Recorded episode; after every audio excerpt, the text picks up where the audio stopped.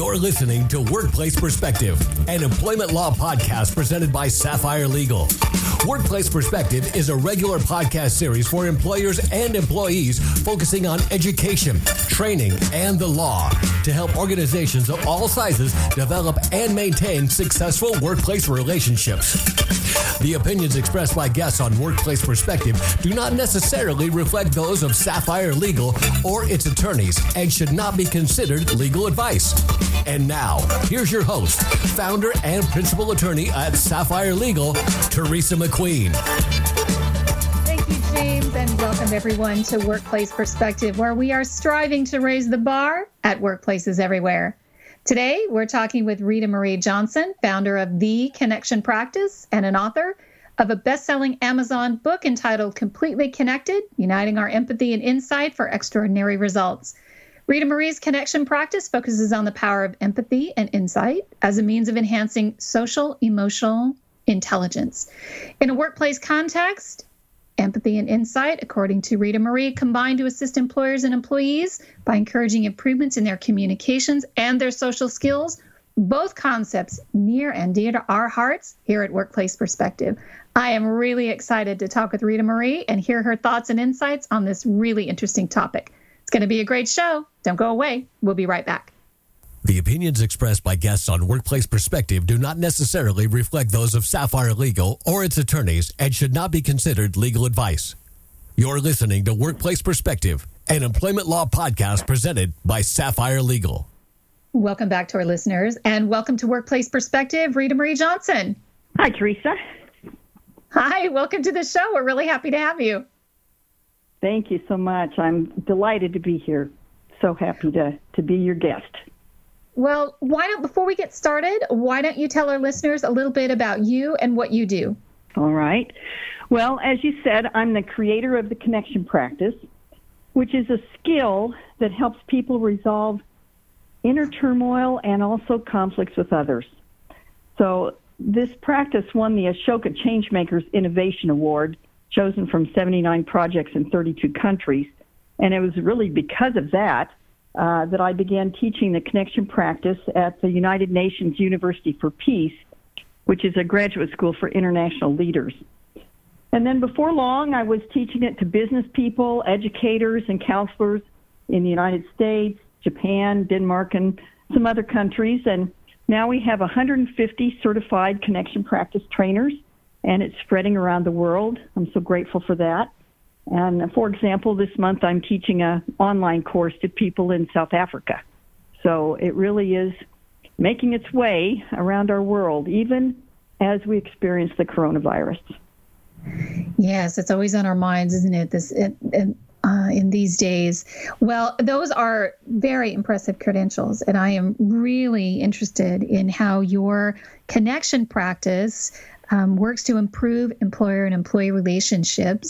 And I know in preparing for the program, we talked a little bit about empathy and insight. And can you tell us a little bit more about when you talk about combining empathy and insight, how that helps to resolve conflicts in the workplace? Sure. Well, when we have a conflict, the first step of the Connection Practice is to name our own feelings and needs. And we understand that the language of feelings and needs moves us into empathy. And in this case, we're doing self-empathy. Then the next step is to guess the feelings and needs of the person that we're in conflict with. And this helps us shift into empathy for them. So after we're aware of the main needs of each person in the conflict, the next step is to access an insight that will help us to move forward then. To do that, we teach people something called heart-brain coherence. Now, for those who haven't heard of heart-brain coherence, it's simply when the heart and brain are in sync, when they're working together so that we're actually able to think at our very best. There's three simple steps for moving into coherence. You focus down into your heart, and then you breathe as if breathing through the heart, and then you generate a feeling of appreciation for something that is easy for you, something that's completely positive, something that just makes your heart sing. And we know that in doing those three steps, physiologically, you're shifting into heart-brain coherence. It's measurable. We have biofeedback software that measures it. So after you move into that state, then you just quietly to yourself ask, what do I need to know about this conflict? And you quietly listen inside, and you're very likely to access an insight. So that's the essence of the practice. It's a really short course there, uh, but that is how it works. Something you said, you said when you start doing this, you are are naming a need, and then I think you said you're you're guessing the the needs of the other person. Is that accurate? Mm-hmm. I don't want to I don't want to yeah. misquote you. Okay, so that's right. Is, it's called respectful guessing. In other words, we're not analyzing that person. We're not like uh, telling them what they need. We're doing this just for ourselves. This is not when we're in front of the other person. This is when we're processing it so that we can go back to the other person and be able to work the conflict out from a conscious place okay. instead of unconscious so was the, reaction. Oh, go ahead. Well, in other words, there's several different ways, or many different ways, I should say, to use the connection practice. One way is to work it out yourself so that you can then go and work it out with the person. Or you can actually do it with the person in the moment, you know, if you're skilled at it, or if you have a mediator, someone who knows the connection practice that can help you. So it can be used, um, you know, by one person at a time, by two people in a conflict, by a whole group in a conflict. So it's very flexible that way.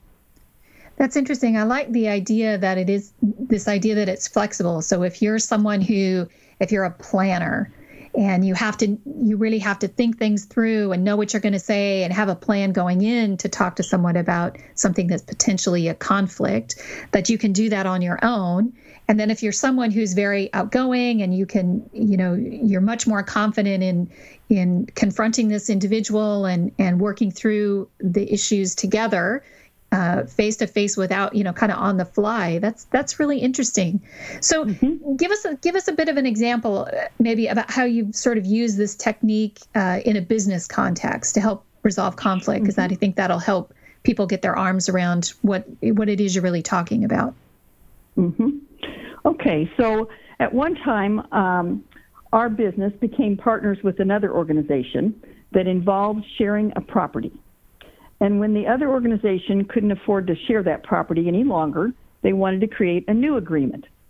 So one of their leaders met with me to work this new agreement out, and let's just call him Victor. So when Victor and I started talking, I was a little surprised that he was gossiping about people that we both knew, and then talking about personal things in his life. And when I tried to bring up restructuring our partnership, he said, "Your work won't go anywhere without us." So, whoa, wow. I couldn't believe he said that. And at any rate, this meeting ended without any progress being made. I was so taken aback by his behavior. I didn't really know him previous to this. And so now I was facing the next meeting with him, but this time I was determined to be better prepared. And so I, I did my connection practice in advance of meeting with them. This is an example where one person does it to be better prepared for a conflict. So in doing my practice, I started out by naming my feelings. I felt resentful, I felt frustrated, and nervous. And my needs were emotional safety, trust, and progress. So of those three needs, my main need really was progress. I just wanted to get this thing worked out. And then I had to guess Victor's feelings, and I imagined that he was probably feeling pretty worried and stressed right now, and that his needs might be understanding and security because his organization was going through a, a tough time financially. And also I had the feeling that he needed to matter, that just from the way he'd interacted with me, I had this sense that this man had a deep need to matter.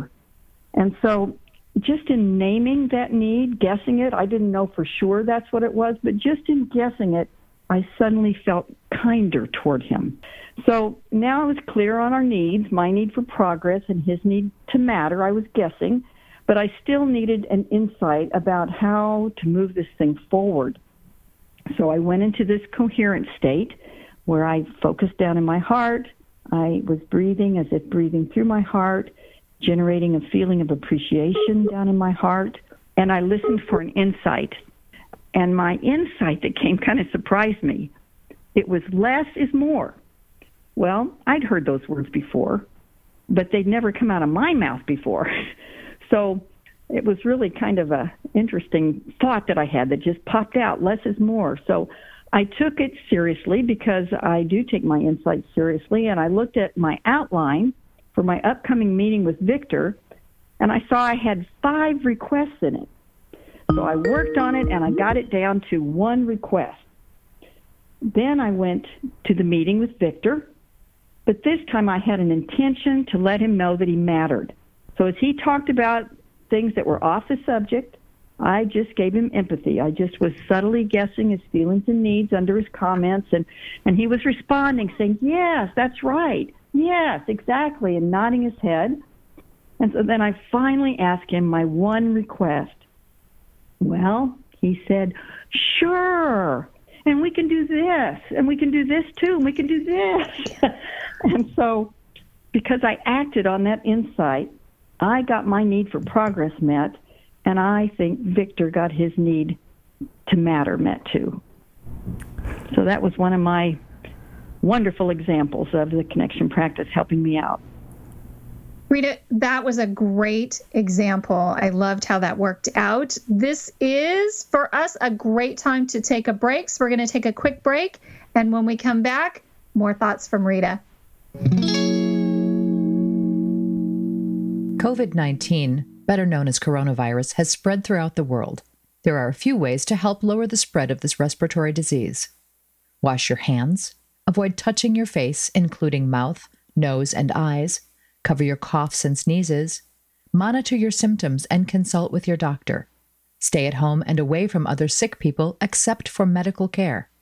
Clean and disinfect high-touch surfaces. For more information, please visit cdc.gov forward slash COVID-19. Thank you. If you enjoy today's show, do this. Share us. Like us. Give us a review on your favorite podcast app. It sure means a lot to us, and it ensures that more people tune in and raise the bar at workplaces everywhere. And with that, let's pick it back up with Teresa and her guest. Welcome back, everyone. Rita, I've been reading a lot uh, about sort of the emotional impacts of this shelter-in-place order and the toll that it's taking uh, on everyone, including uh, employers and employees. And as I think about it, there's just a common theme uh, for me that's coming through with my clients and my colleagues, and it's this fear that employees are really expressing now about continuing to work in this COVID nineteen environment, or some are being now designated as essential when they weren't before, and they're facing returning to the workplace. And I would just really love to hear your thoughts on how employers and employees might sort of work to kind of openly discuss and attempt to kind of resolve these fear issues without negatively impacting the workplace relationship.